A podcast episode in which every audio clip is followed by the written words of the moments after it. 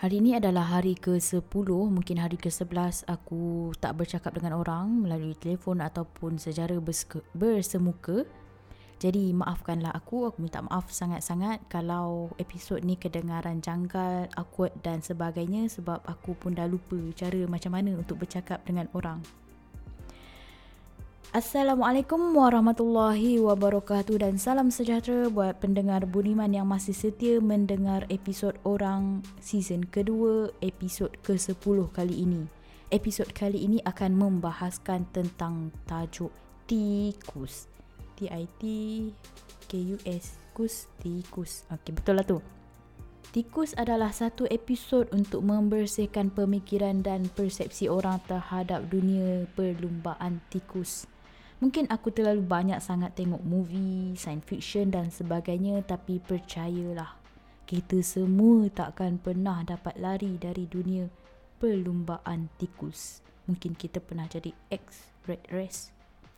Hasil carian Google, aku terjumpa RAT teori. Dia bukan teori tikus tapi dia adalah short form kepada routine activity theory yang diguna bagi persoalan kenapa dan bagaimana sesuatu jenayah itu terjadi. Teori ini telah diusulkan oleh Marcus Felsen dan Lawrence E. Cohen dalam penerangan perubahan kadar jenayah di United States pada tahun 1947 hingga 1974. Kalau korang nak baca lebih lanjut, mungkin boleh google lah tentang RAT teori ni. Sebab dia tak ada kaitan pun dengan episod tikus yang aku nak bahaskan ni.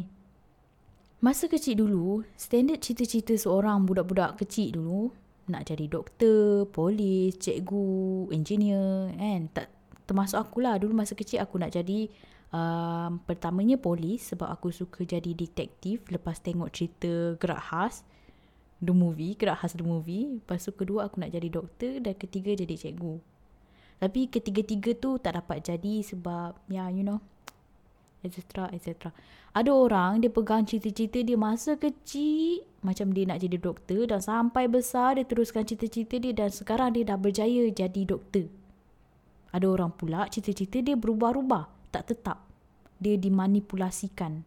Dia punya cita-cita tu dekat um, dimanipulasikan lah kadang tu bergerak balas.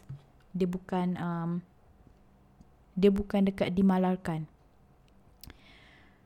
sebab kadang apa yang dia nak tu mesti ada tentangan. Sampaikan dia tak tahu dah nak bercita-cita untuk jadi apa. Dia dia dia tak tahu. Dia dah hilang harapan untuk hidup dalam cita-cita dia. Lain orang pula dia tak pernah bercita-cita tapi dia sentiasa dapat apa yang orang lain citakan. Cuma dari perspektif dia walaupun dia dapat semua benda tu tadi dia rasa kosong. Aku sebenarnya kagum dengan orang yang boleh hidupkan cita-cita dia ni. Rasa macam dunia dia dunia buku teks. Semua cerita dia kemas teratur. Memang jealous gila lah. Tapi aku sedar tahap aku ni tak adalah sampai aku full nikmat. Aku pun sepatutnya tak boleh nak assume yang hidup dia orang macam buku teks hanya semata aku lihat surface kehidupan dia. Mungkin dia orang dah bayar cagar dulu yang aku tak tahu, mungkin. Sebab orang cakap everything comes with the price kan? Mungkin. Persoalannya di sini, jika kita diberi pilihan sama ada A, ikut cita-cita, hidup dalam sistem dengan patuh, follow semua yang orang nak instead of kehendak kita. B, langgar semua sistem dan ikut cara sendiri. C, ikut peraturan, be a good citizen tapi still follow jalan sendiri. Anda ada 10 saat untuk menjawab. Kalau tanya aku, aku mungkin akan jawab C. Saya pilih C ikut peraturan, jadi rakyat yang baik tapi still saya akan ikut jalan sendiri. Sebab kalau boleh aku tak nak hidup dalam sistem. Why? Why? Kenapa kau tak nak ikut dalam sistem? Kenapa kau tak nak ikut sistem? Aku ikut sistem. Cumanya aku tak nak terlalu ikut sistem. How? Macam mana? Sebab uh, sistem ni kadang dia uji kita macam tikus tu. Dia buat aku rasa macam tikus. Lab rat. You know? Bahan uji kaji. Aku tak nak kena label macam tikus. Walau tikus tu diletakkan dalam balang kaca sekalipun, bersih, banyak keju, ada aircon, aku tak nak duduk dalam balang kaca. Aku nak duduk dekat Wakanda, di Asgard. Seperti semua maklum, bumi ditutup bagi tahun 2020. tak bermakna kita terlepas dari azab neraka. Buku amal still berjalan eh walau bumi berehat. Dah masuk minggu keempat ni mungkin sudah masa untuk kita unsubscribe Netflix, persiagakan diri untuk Ramadan pula. Hashtag pesan pada diri. Sejak penutupan bumi, aku rasa aku dah banyak sangat ikut ikut terlalu relax lah terlalu chill relax Netflix terlalu terlalu terlalu banyak masa macam tu kan memanglah kadang sehari tu empat muka surat buku baca dua muka surat Quran lepas tu dengar lagu lepas tu tidur lepas tu ulang and repeat. Sampai aku rasa macam Esh, aku tak boleh macam ni. Aku tak boleh macam ni. Kesian ke iman aku. Aku tak polish iman aku. Bahaya nanti Tuhan tarik hidayah dengan taufik. Naya aku. Dah lah orang yang selamatkan aku kat akhirat nanti. Dalam kubur nanti kalau aku tak baca Quran banyak-banyak Ish, naya iman aku. So, dalam buku Mengkapai Rodok Ilahi tulisan Dr. Said Muhammad Nuh, muka surat 185 pada barisan 26, beliau ada tulis, Apabila seorang Muslim membiarkan imannya tanpa pembaharuan atau diasah, maka sedikit demi sedikit imannya akan melemah dan pada akhirnya akan melemahkan pendiriannya. Bahkan, Rasulullah pun pernah bersabda, Iman di hati kalian akan usang seperti baju kalian. Maka hendaknya kalian memohon kepada Allah agar dia memperbaharui iman kalian. Kemudian para sahabat bertanya, Bagaimana cara memperbaharui iman kami, Ya Rasulullah? Rasulullah menjawab, Perbanyakkanlah membaca La ilaha illallah Muhammadur Rasulullah. Hadis riwayat Ahmad. Kita tak dicipta untuk jadi hamba sesiapa selain dari Allah Subhanahu Wa Taala. Tapi sebagai hamba Allah, kita juga patut hormat pada pemimpin dan dengar kata bila mereka suruh duduk rumah dan jangan keluar demi kesejahteraan umat maka sila dengar. Apa yang lemah sangat bila disuruh duduk dalam rumah? Orang suruh duduk rumah bukan buat kerja pun. Duduk diam-diam jangan buat kacau. Itu pun susah ke? Aduh, masalah lah. Okay, okay, cool down. Aku tak emo, aku tak emo. Cuma aku macam...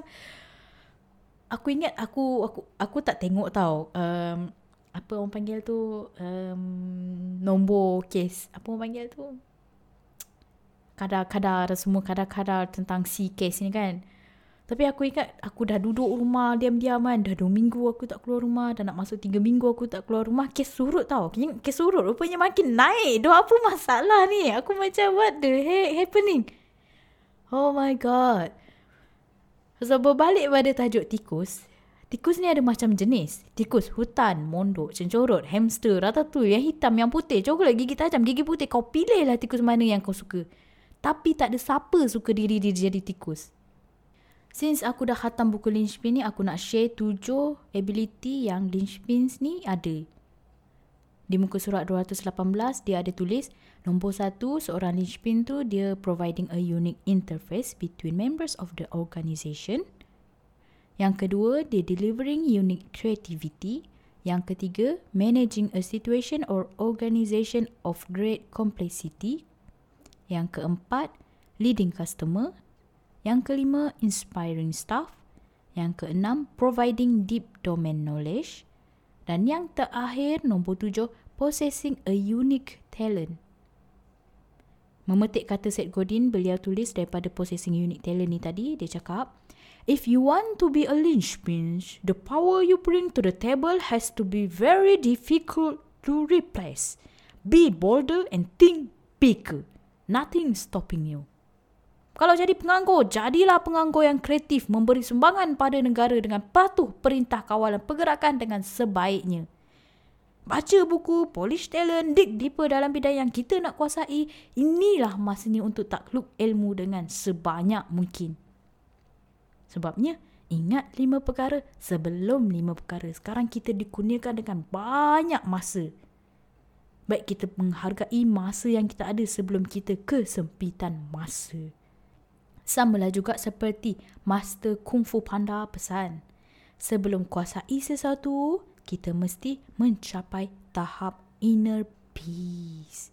Barulah dari situ kita akan dapat mencapai tahap nirvana.